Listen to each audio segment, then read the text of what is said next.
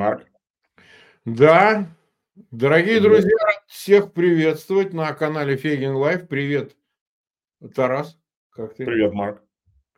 А, сегодня пятница, 29 декабря, время 21 час 1 минута в Киеве и 22 часа 1 минута в Москве. И мы проводим очередной стрим, назвали его «Путинские мирные переговоры». Дальше скажем, почему, собственно, этой теме решили уделить э, внимание. Но хочу сразу сказать, потому что Тарас э, по делам отсутствовал, человек он военный, поэтому куда определить, туда поехал. Но вот спустя две там, сколько, уже больше, да, две с половиной недели мы как бы возвращаемся. Да, где-то так. Так что в общем и целом около пяти тысяч нас смотрят и три с половиной тысячи поставили почти три с половиной лайки. Спасибо всем огромное. Не забывайте, что от вашей активности, от преданных наших зрителей зависит, собственно говоря, ну, работа нашего канала. И может это кажется несколько отвлеченным, но на самом деле это действительно так. Очень многое, очень многое, э, в общем, связано с попаданием рекомендованные, расширением там, аудитории для просмотра и так далее, и так далее. Поэтому, пожалуйста, распространяйте. И, пожалуйста, также подписывайтесь на канал Фейгин Live, как и на канал Тараса Березовца в описании к этому видео по имени Тарас Березовец. Можно пройти по ссылке и смотреть видео там, подписаться на канал, ну и так далее, и так далее, как все обычно. Ну вот смотри, э, формально повод две публикации, которые вышли в американских изданиях, Politico, по-моему, New York Times, где говорится о, в том или ином виде о переговорах. В одной из них говорилось о том, что Путин ищет пути какие-то, ищет посредников для того, чтобы а, вступить в переговоры, ну или точнее даже понудить Вашингтон тому, чтобы он заставил Киев вступить в переговоры. А, и от публикации выходило американских о том, что и сам, сама администрация Байдена, в общем, хотела бы до ноября, до момента проведения выборов, ну, как-то использовать э, тему переговоров для фиксации результата который можно было бы продать избирателям. То есть результата того, что Украина, несмотря на оккупированные 20% территории, все-таки сохранила свой суверенитет, ее не удалось российским войскам полностью оккупировать, и это является достижением именно администрации Байдена, что перспектива-то в феврале прошлого года была куда хуже. Ну, как говорится, что смогли, то смогли, и вот э, с этим результатом идти на выборы. Я, честно говоря, сразу скажу, не уверен, что это поможет, но на самом деле, исходя из этой предпосылки, из этой логики, вообще многие действия совершаются. Ну, мы об этом подробнее сейчас поговорим.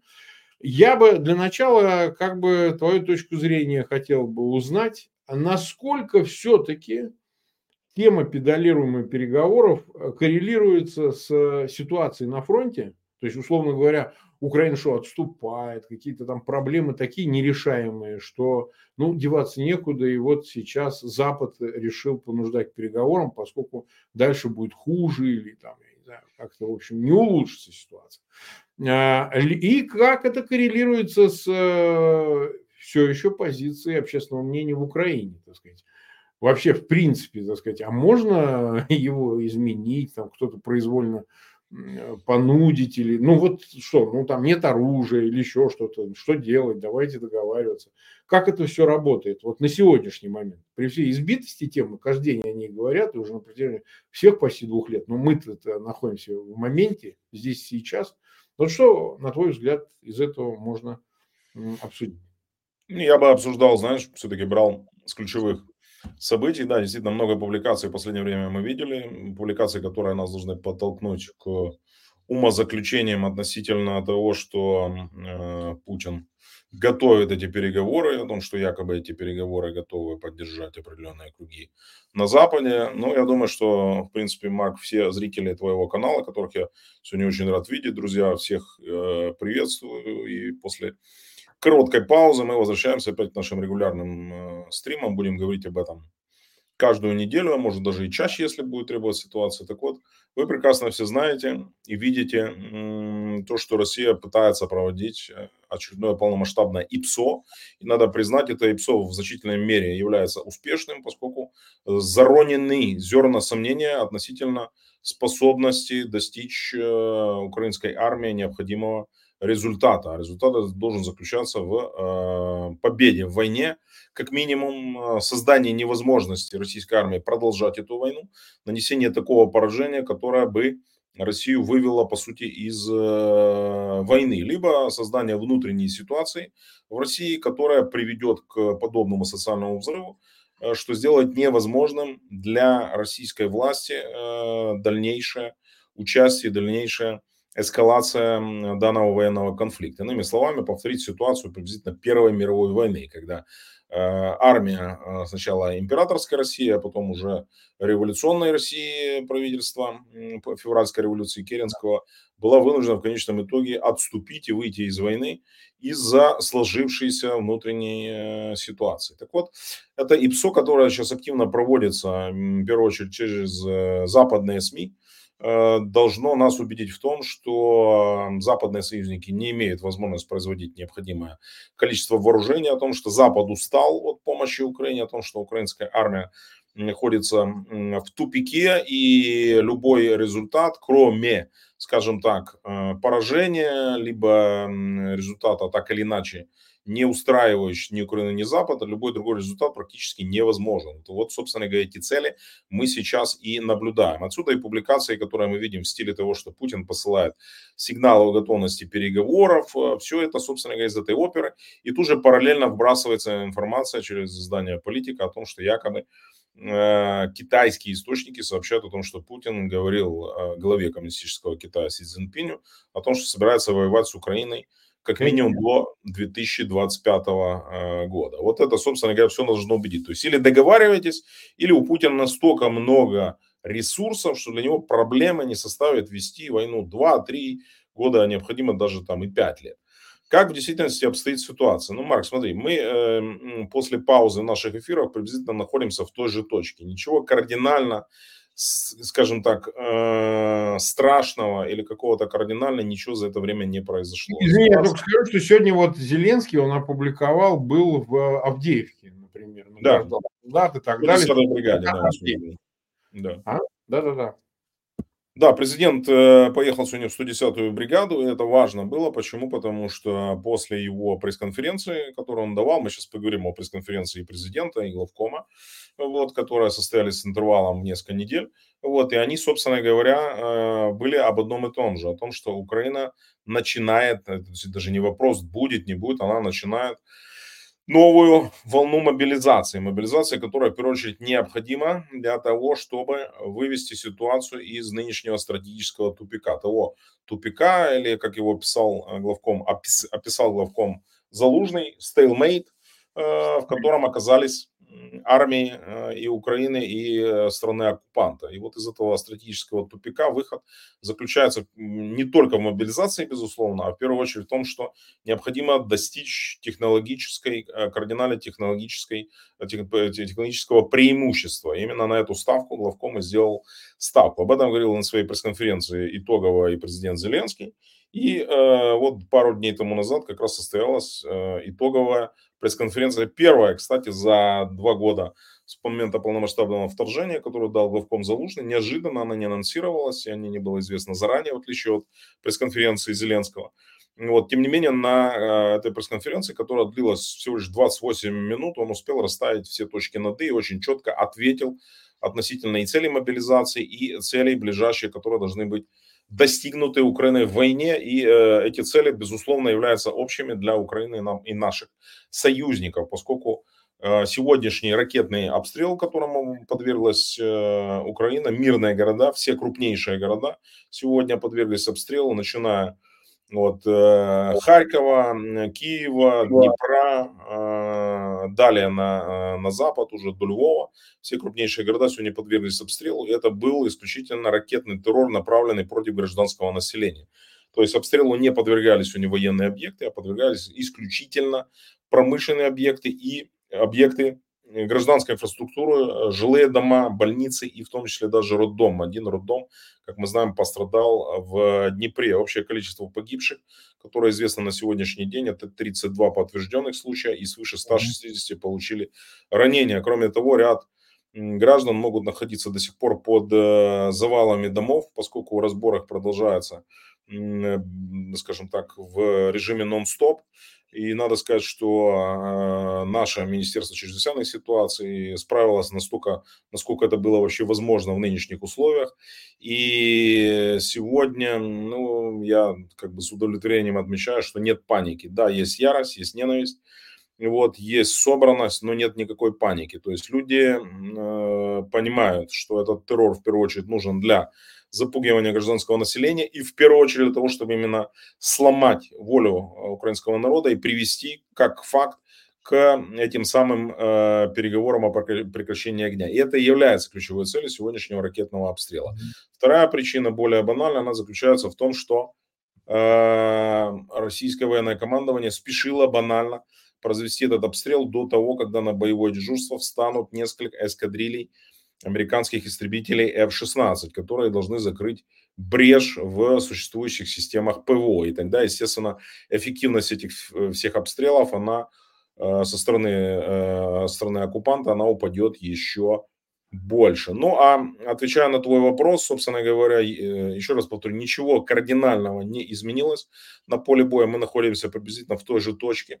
Вот, а, если ты говоришь какое-либо, скажем так, корреляция того, о чем мы читаем в западной печати, э, и того, что происходит в украинском обществе, то, что происходит в вооруженных силах, я не вижу пока на сегодняшний день изменений, не вижу готовности сегодня и, собственно говоря, необходимости э, любых переговоров о прекращении огня, поскольку не выполнены ключевые пункты, требования о которых говорил неоднократно президент Зеленский, а именно выведение российских войск с оккупированных территорий. Делать этого, безусловно, Путин не собирается.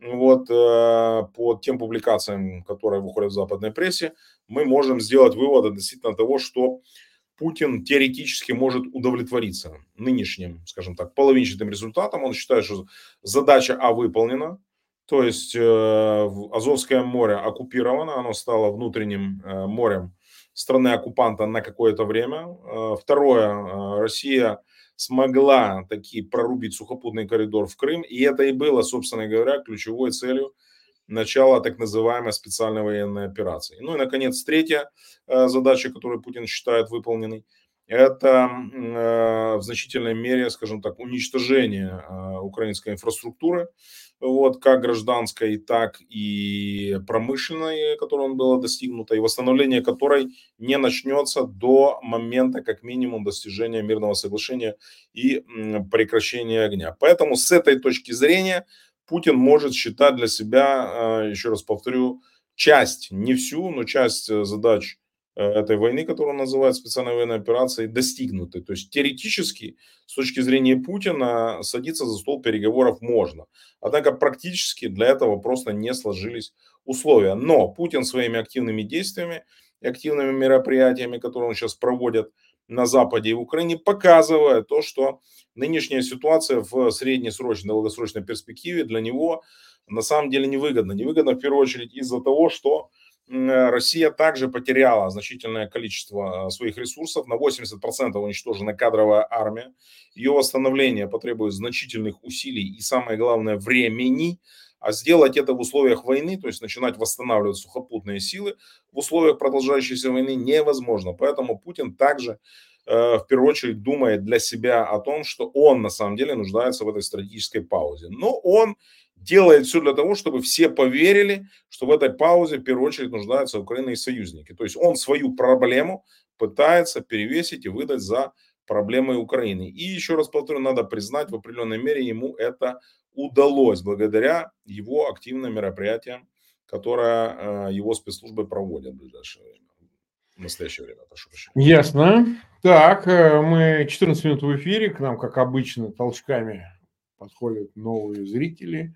23 с лишним тысячи нас смотрят, около 9 тысяч поставили свои лайки. Спасибо, друзья, что вы с нами. Очень это радует, несмотря на пятницу, несмотря на предновогодние, как бы последние дни уходящего 23 года. Тем не менее, вы с нами, что определенно нас радует.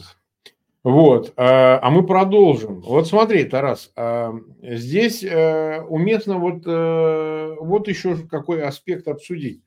Э, вот с этими э, паузами, которые возникли в Конгрессе. В Конгрессе, так сказать, ты уехал, пока еще не было визита 12 декабря президента Зеленского в Соединенные Штаты.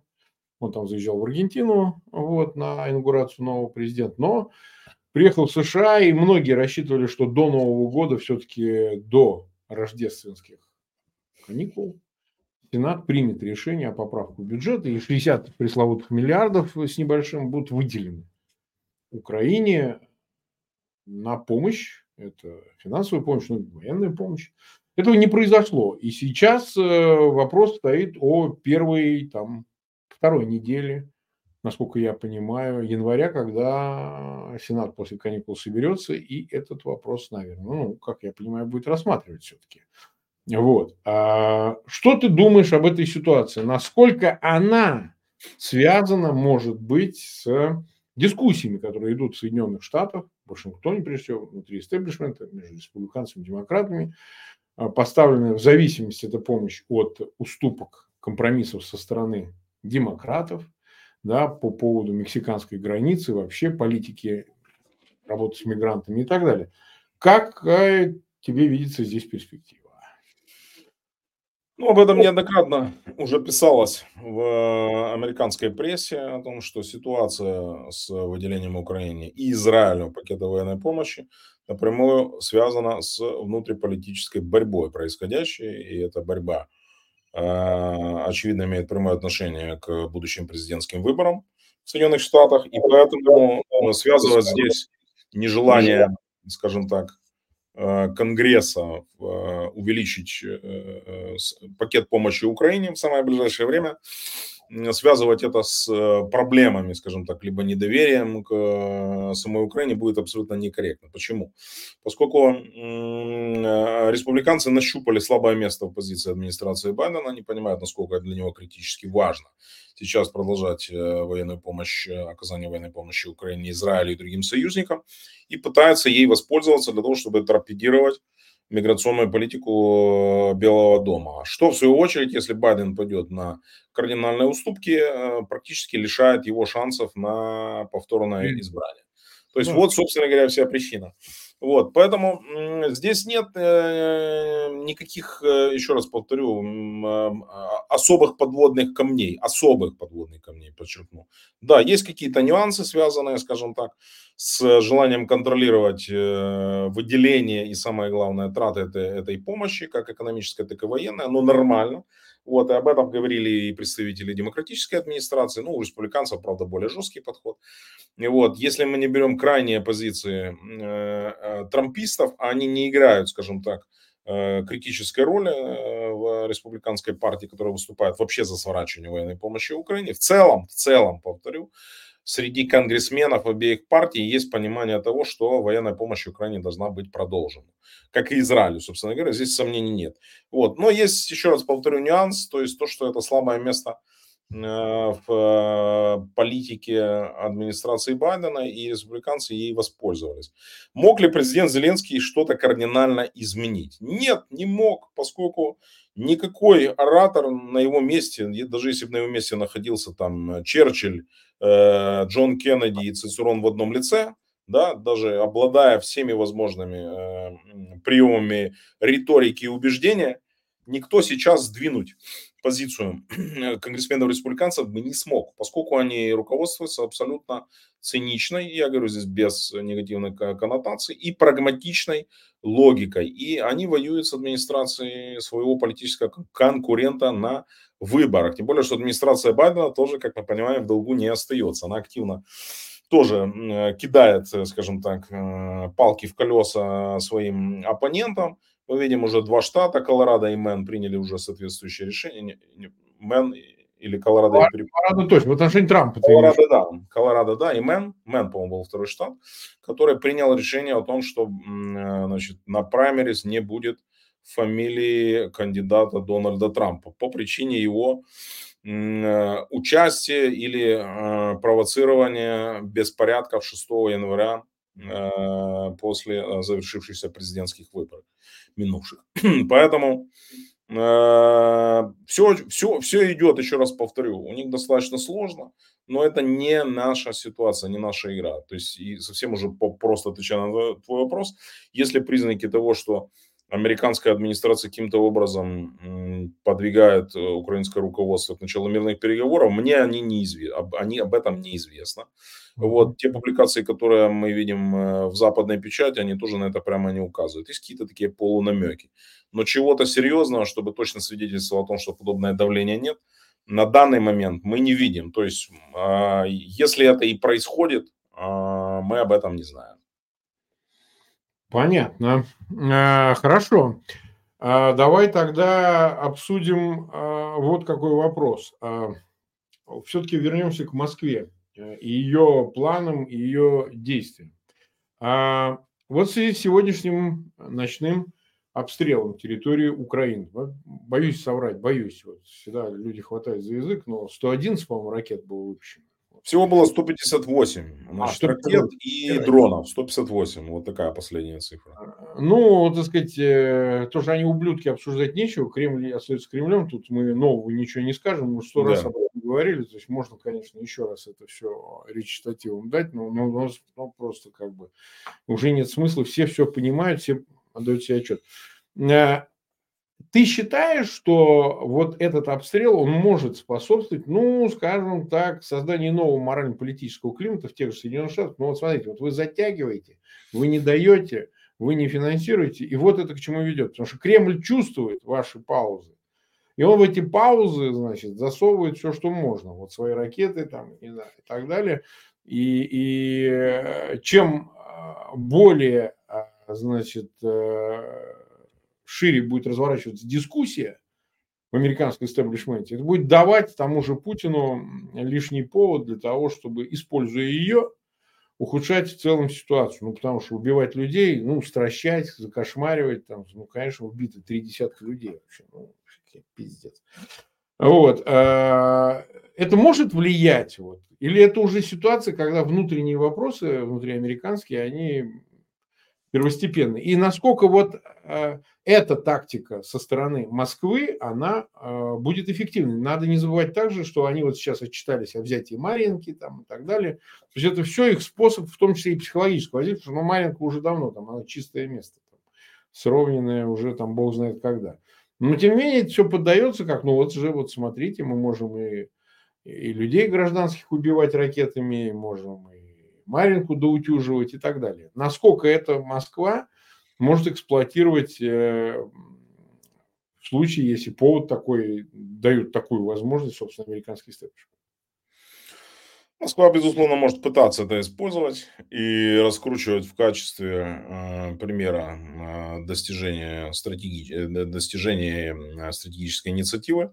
Вот. Однако, еще раз повторю, реальность отличается. Абсолютное большинство российских ракет и дронов были вновь сбиты. Да, не все но были сбиты, и результат достигнут прямо противоположный. Министр обороны Великобритании Шапс уже заявил о том, что Британия предоставит Украине сотни ракет ПВО. А мы понимаем, когда британцы говорят сотни, они в уме имеют в виду тысячи. Япония соответствующее решение э, также, очевидно, примет. Она производит лицензионные ракеты для американских систем Patriot.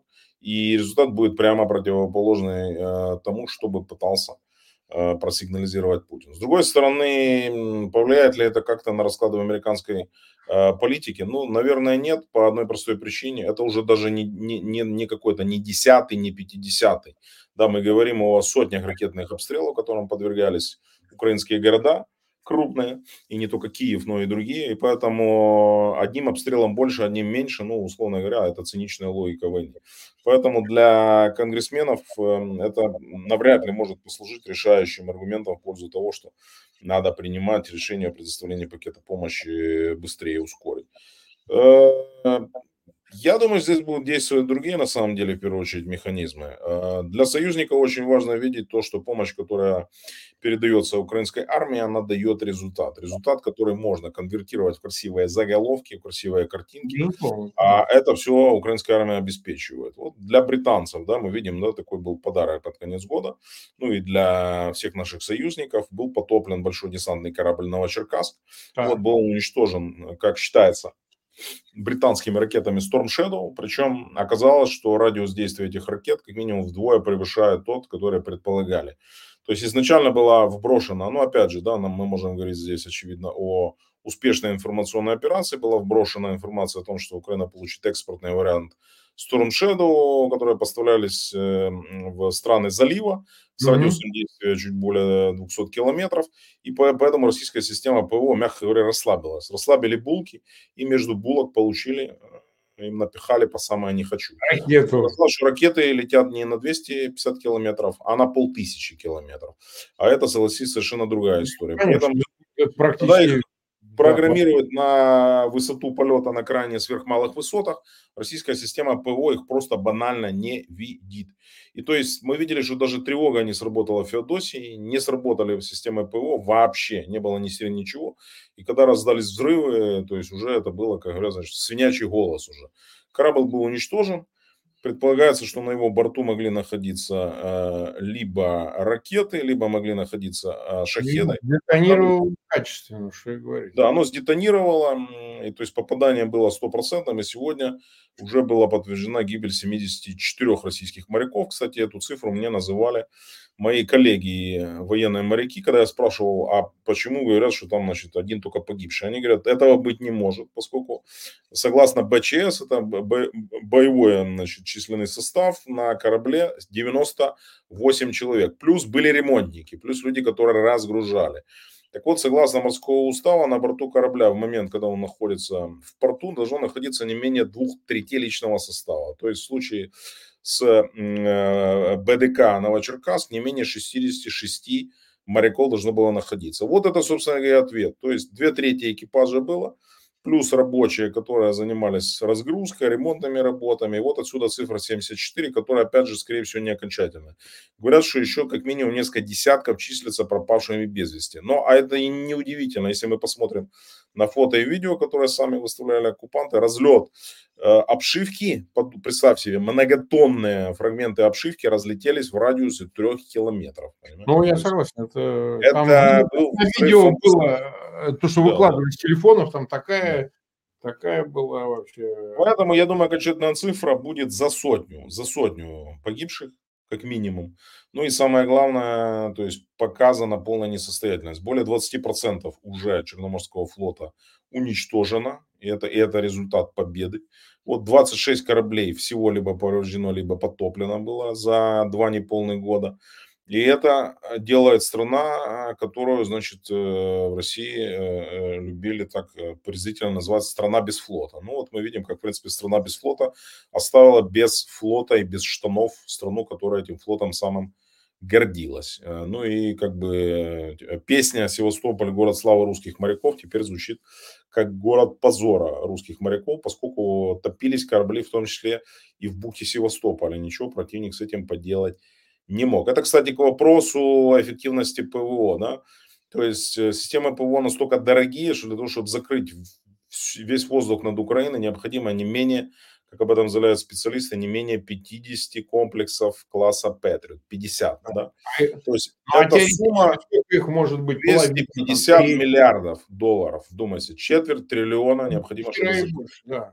Никто позволить себе, естественно, такого количества не может. Мы не можем разглашать, сколько сейчас этих систем Patriot стоит, вот, но необходимо как минимум 50 систем. Так вот, посмотри на тот же Крым, который, в принципе, ну, это такая, ну, малая часть территории Украины, они даже его не в состоянии закрыть системами ПВО, хотя у них соответствующих возможностей побольше, они эти системы производят, они их модернизируют, и вот даже этот самый Крым они закрыть не могут. Это, кстати, к вопросу к того, кто, какая система ПВО лучше работает. То есть украинская система ПВО сегодня перехватила э, около 80, ну там свыше 80% запущенных ракет. Вот. А российская в случае с уничтожением флота не перехватывает даже э, третьей части. Ну вот смотри, еще появилась информация, не знаю, насколько она достоверная, ее комментируют, что якобы под Курском э, взлетевший самолет сбит, российский.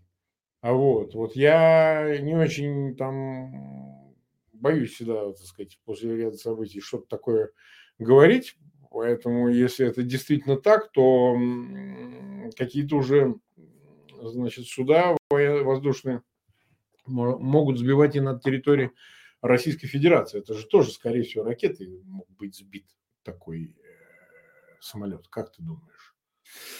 Ну, э, мы можем гадать сколько угодно. Смотри, это не та, сфера, не та сфера, в которой я являюсь специалистом. Я здесь как бы точно такой же потребитель информации, как и все.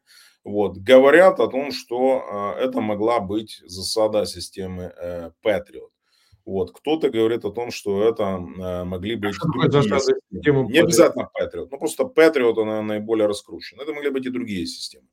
Вот. Но факт остается фактом, что здесь всегда, как и в случае с уничтожением Новочеркасска и пяти вот этих э, российских СУ, это результат симбиоза. То есть очень качественная работа наземной разведки, которая видит взлет, то есть есть глаза, очевидно, на земле, техническая разведка, которая их засекает, и систем ПВО, которая уже по ним отрабатывает. При этом э, противник ни в одном из случаев к этому оказался не готов. Из-за того, что были уничтожены пять сразу э, сушек э, на южном направлении, они на там, свыше недели вообще прекратили полеты в южной оперативной зоне. То есть перестали полностью сбрасывать эти самые кабы. Там, говорят, был еще четвертый самолет, СУ, который просто на него, а, очевидно, ставку не делали, и он в панике сбросил КАП 1500, это полторы тонны на собственной позиции, из-за чего еще значит, погибли э, российские военнослужащие. То есть он просто,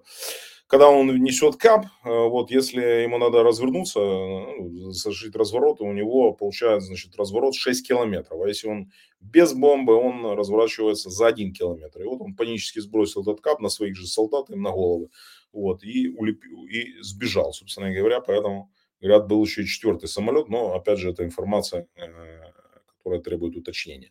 В целом мы видим сейчас на линии фронта, у них общее ухудшение происходит сейчас э, морально, морального климата накануне наступающего Нового года, опять же, из-за отсутствия ротации, из-за отсутствия отпусков, которые им обещало российское командование – вот, из-за чего э, мы видим вот последние цифры, которая приводилась.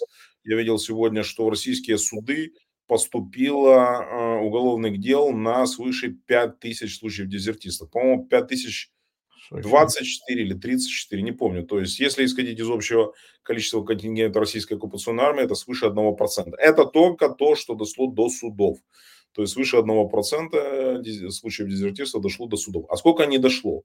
Поскольку частые случаи самосуда, когда дезертиров просто э, расстреливают, убивают, казнят свои же, без суда и следствия, ну, как все, собственно говоря, у них происходило во время, в Красной армии, во времена еще сталинской армии, вот, мы этой статистики даже не можем себе, собственно говоря, предположить. Но, еще раз повторю, опять же, приближение Нового года очередного, которое они будут встречать не дома, а в кругу семьи, пусть э, пьяной, пусть обрыганной, пусть э, обосранной, извините, вот, но лучше живой и своей, а так они это будут делать на чужой земле, на которой шанс стать калекой или умереть э, для них существенно возрастает.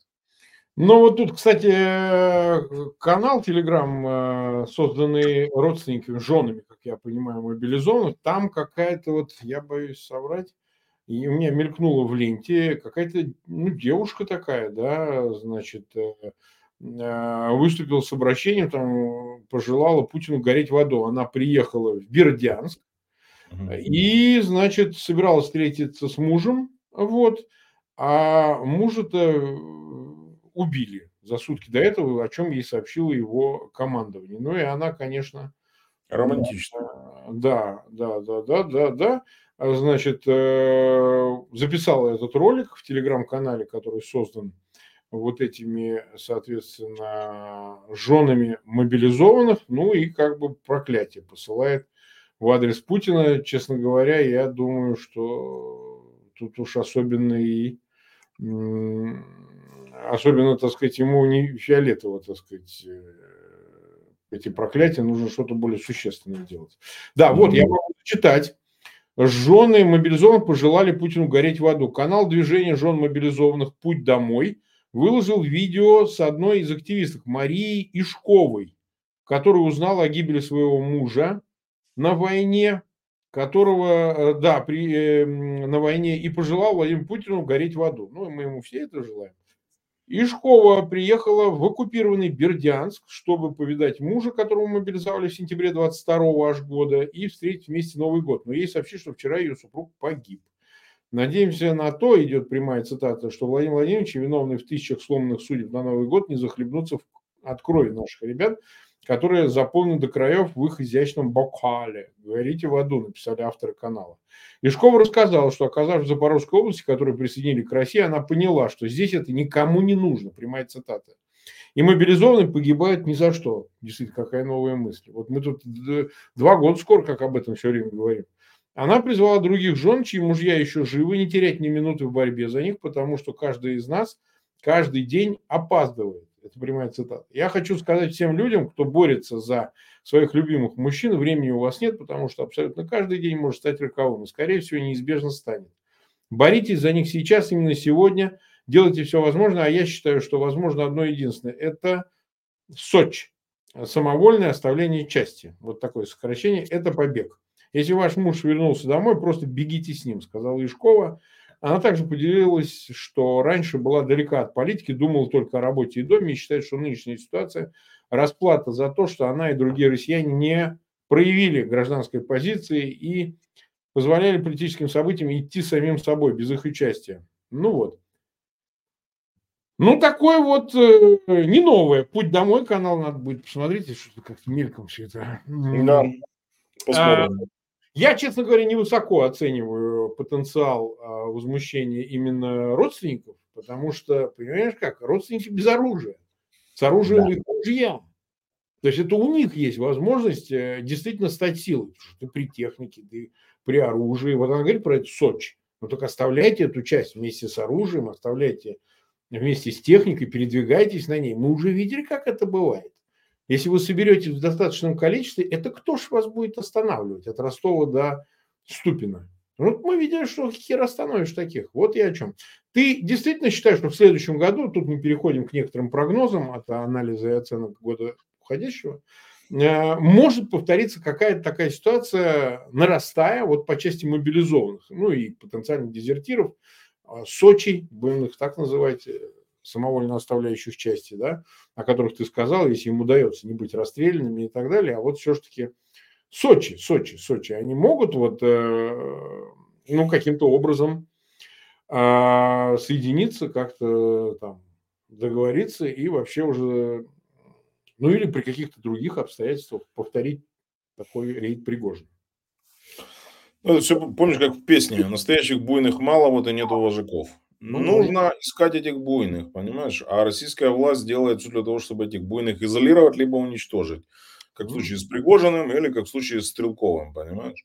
Вот. То, что эти буйные есть, это очевидно, их не может не быть. В такой стране, как Россия, всегда есть пассионарии, которые считают действия власти компрадорскими и предательскими. И, безусловно, э, еще выжило, не всех убили. Есть какая-то часть, э, скажем так, и ультраправых, и ультралеваков – которая считает Путина, безусловно, предателем э, России, который либо развязал, кто-то из них считает, что он развязал преступную войну против Украины, которая обрекает Россию на поражение и развал, а кто-то, может, считает, что Путин сдает просто Россию под Китай.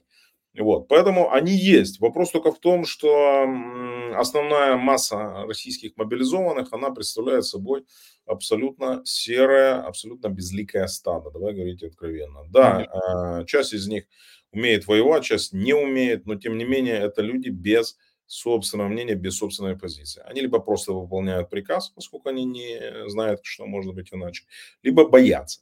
И вот если у этих людей в конечном итоге появятся вожаки, может произойти ситуация, когда, помнишь, что стадо а, барана, возглавляемое львом, всегда победит стадо львов, возглавляемых бараном. Конечно. Вот если мы говорим о стадии стадии баранов им нужны львы во главе, ну или там, не знаю, там, шакалы в конечном итоге, по крайней мере, не травоядные хищники, то есть им нужны некие хищники во главе, которые их смогут куда-то повести. С одной стороны, с одной стороны, э, как говорится, э, есть российская пословица, да, вот, где тонко там рвется. А вот история с Пригожиным, она показала, что ни российская власть, ни российские вооруженные силы не являются монолитом ни в коем случае. Угу. То есть, если один раз удалось, оно, безусловно, должно и второй раз произойти, а возможно и третий, до достижения необходимого результата.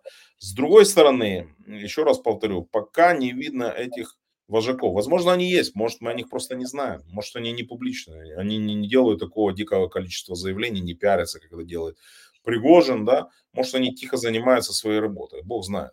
Вот. Но если они есть, если они есть, то оно должно прорваться рано или поздно. Поэтому, говоря о прогнозах, возможно ли в следующем году повторение в какой-то форме э, Путин, ну, Пригожинского Э, чуть не сказал путинского, пригожинского мятежа. Да, конечно, возможно. Но кто мог предположить и знать о том, что в принципе в России, о которой мы думали как о стране, не просто руководящей дик, диктатором и психопатом, где вроде все должно находиться под его контролем, в принципе возможен такой хаос. И когда действительно было утрачено управление на несколько дней, там вот эти 48 часов, они были фактически для них критичными, но оно было утрачено. И было полное ощущение да, того, что Россия находится фактически на грани революционной ситуации. Это произошло. Поэтому, раз это случилось, значит, э, внутренние причины на самом деле не устранены. Устранен только Пригожин, устранены главари Вагнера.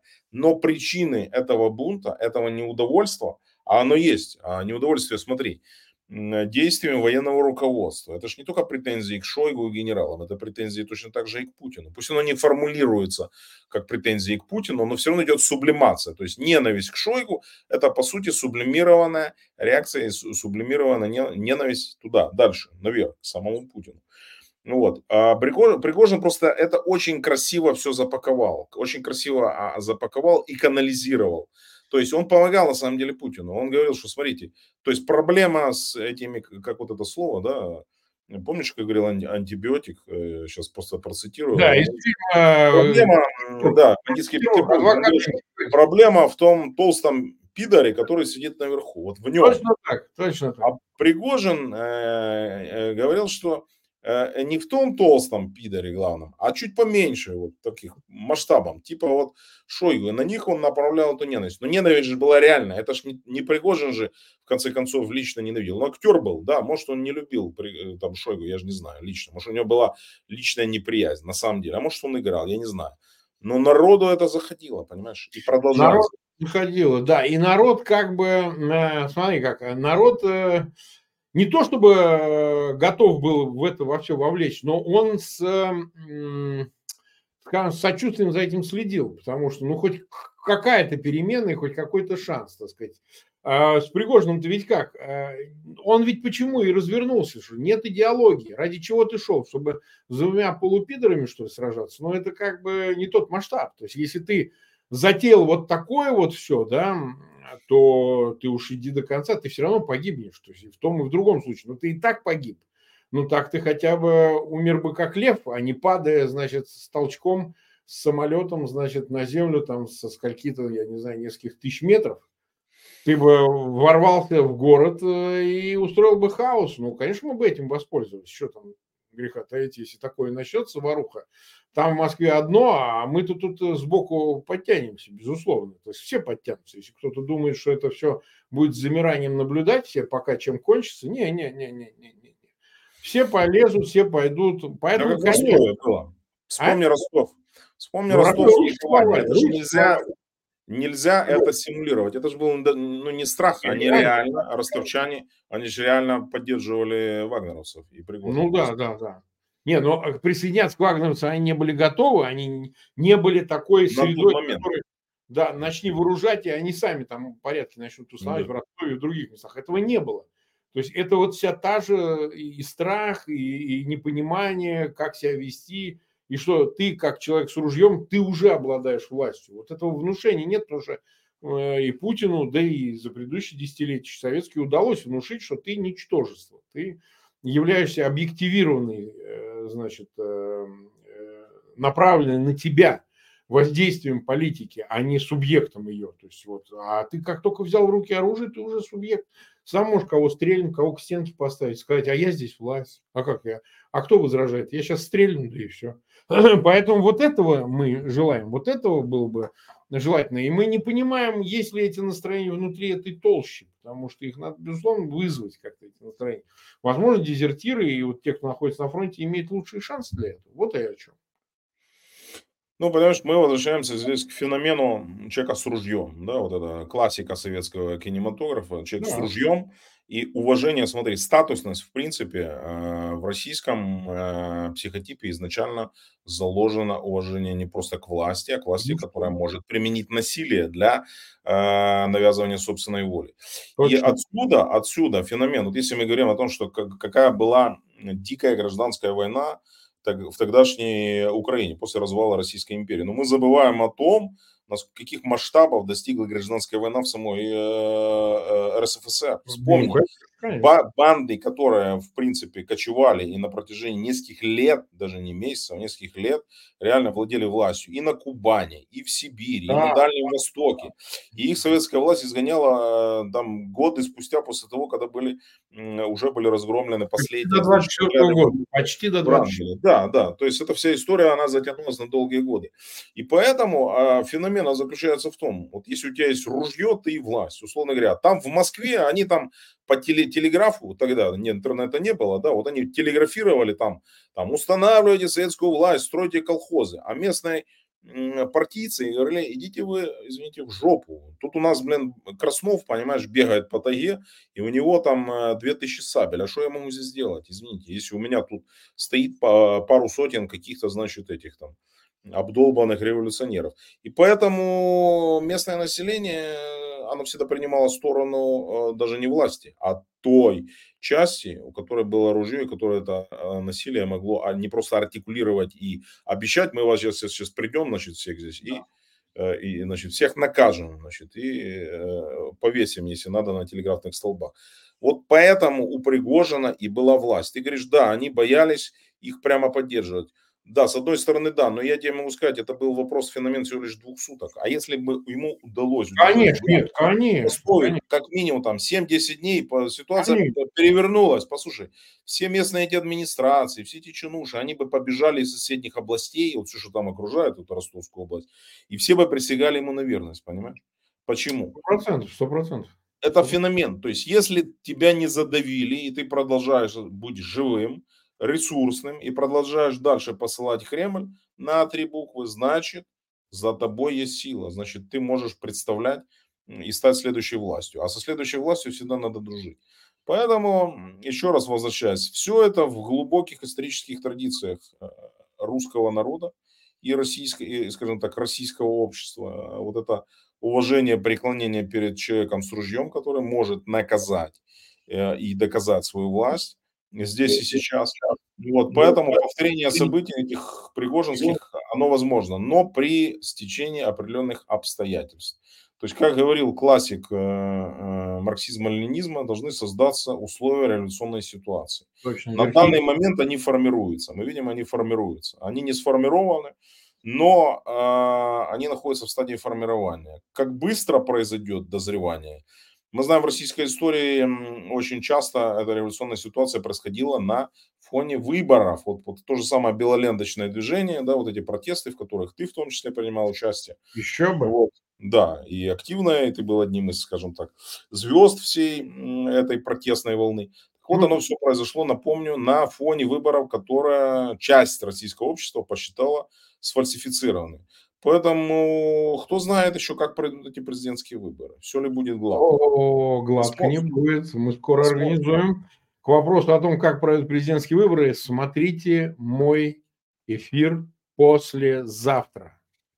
Самый э, канун Нового года, 31 числа вечером, сейчас я определяюсь, будет супер эфир. А, обещанная вам технология на выборах которая будет обнародована мною в моем моноэфире. Обязательно следите за, за эфирами. Завтра у нас будет с эфир, как обычно. Будем обсуждать текущие новости. Но вот воскресный эфир поразит ваше воображение. Ну, я надеюсь, во всяком случае. Так, значит, мы почти 50 минут в эфире. Давай вот коротко тогда, какие то главные события 2024 года видишь наступающего, помимо то, что мы обсудили, там, что вот ключевым будет, что определит весь этот год? Какие, там, не знаю, выборы одни, выборы вторые, значит, контрнаступление, не контрнаступление, значит, ну и так далее. Вот как тебе видится, вот что ключевое? Ключевое в политической, в, в внешней политике, это будут, безусловно, выборы в США и имитация президентских выборов в России, поскольку, естественно, никаких выборов не будет, э, будет просто очередное, скажем так, водружение на трон Путина. Пройдет ли оно гладко, могут быть сюрпризы. И может ли подкинуть нам будущий год какие-то новые вещи, которых сейчас никто не может предположить, какие-то взрывы или протесты на фоне этой президентской кампании в России, да, вполне возможно. Все может произойти, поскольку слишком сильно закручиваются гайки. И не, не очень плотно наблюдая за российской, скажем так, э, ситуацией сейчас, но тем не менее вот этот так называемый, значит, там голая вечеринка, вот, которая там взорвала они сейчас, значит, основной повод комментирования, они там значит, этих там, вырезает из каких-то новогодних эфиров участников этой голой вечеринки. Напомню, значит, есть там такой персонаж Ивлеева, да, кажется, ее фамилия. Да, Ивлеева. Вот. Я даже не, не, вообще не догадывался о ее существовании, пока я не увидел э, вот это все в новостях. Так вот, чем больше закручиваются гайки, тем больше шансы того, что крышку таки сорвет. Да, да. А выборы под это всегда очень хорошая история.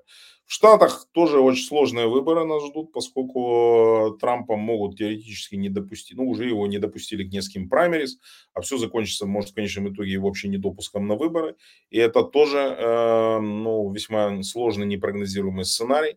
Опять же, э, никто сейчас в Америке не возьмется предсказывать результат следующих президентских выборов. Может оказаться так, что победит Трамп, а может оказаться так, что это будет вообще ну, никому неизвестный кандидат, типа Ники Хейли. Она на втором месте, видишь, она растет рейтинг у нее, она, да, она очень быстро растет, вот, и может случиться ну, ну, немыслимая вещь, ну как немыслимая, условно немыслимая, что женщина наконец станет президентом США. Вот Хиллари Клинтон не удалось, а Ники Хейли может удастся. Ники Мы не знаем. Вот. Э, это, это, это вопросы внешней политики. Во внутренней политике Залужный искал очень правильные вещи во время своего брифинга. Он сказал, что я, как главнокомандующий, не имею возможности заниматься хайпом, рассказывать о наших планах, нашего контрнаступления я, безусловно, не буду. Он сказал только ключевые вещи, которые будут влиять на следующий год. Он сказал, это действия противника. Безусловно, мы должны понимать, что они будут в значительной мере определять и ситуацию на фронте, и наши дальнейшие действия. Второе, это технологический прорыв, который должен произойти. Он сделал такой намек, что в следующем году могут произойти новые радикальные вещи, и мы увидим образцы вооружения, до сих пор не виданные на поле боя. Такая вот интрига.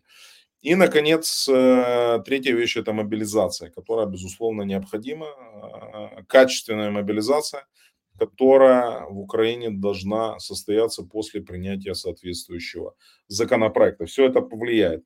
Наконец, э, возможно ли перемирие в следующем году или прекращение огня? Мы не можем исключать и такого сценария, но возможно в случае изменения ситуации на поле боя. Ну, например, если э, Украине удастся взять полностью под э, контроль огневой ситуацию на Крымском полуострове, если будет, например, уничтожен Крымский мост. Это может кардинально изменить ситуацию и создать необходимые предпосылки для соответствующего процесса. Но одним словом, э, будет ли 24 год решающим в этой войне, как об этом говорят э, ряд аналитиков и политиков, вполне возможно, вполне вероятно. Должно, должен произойти серьезный, скажем так, прорыв, э, и не только на поле боя, но и в том числе и в сознании наших западных союзников, которые должны для себя осознать сегодняшний вот прецедент, когда ракета российская залетела на 40 километров на территории Польши, не была сбита, кстати, польская система ПВО, это к вопросу эффективности, а украинская система такие ракеты сбивают всегда с эффективностью свыше 80%. Это к вопросу того, кто готов лучше, Украина или НАТО к войне. Ну так, между делом. Так вот, эм, в головах все-таки союзников должен, произойти перелом, и они должны четко понять для себя, э, что война в Украине либо приведет к победе э, Украины и союзников, или же она, наоборот, послужит стимулом для других стран, э, противников Запада, таких как Китай, в первую очередь, Иран, и будет стимулировать их к началу новых агрессивных войн. Поэтому э, эту войну необходимо заканчивать, необходимо заканчивать, безусловно, победой Украины. Это требует усилий как от э, самой Украины украинской власти, максимальной мобилизации всех усилий, так и наших союзников. То есть возможности на второй шанс э, переиграть эту войну э, у нас уже не будет. Ну что же, спасибо, Тарас. Почти 40 тысяч нас прямо сейчас в прямом эфире смотрит. И мы в эфире находились 55 минут. 18 тысяч поставили свои лайки. Эфир им понравился. Напоминаю вам, для нас было бы важно, чтобы ссылки вы размещали в своих аккаунтах в социальных сетях, группах, по мессенджерам посылали, если кто нас из России смотрит, своим друзьям, знакомым, родственникам, чтобы они этот эфир обязательно посмотрели. Ваши лайки помогут попадать нам чаще в рекомендованные, расширять аудиторию и, в общем, достучаться до тех, кто еще пока не смотрит канал Фейгин Live.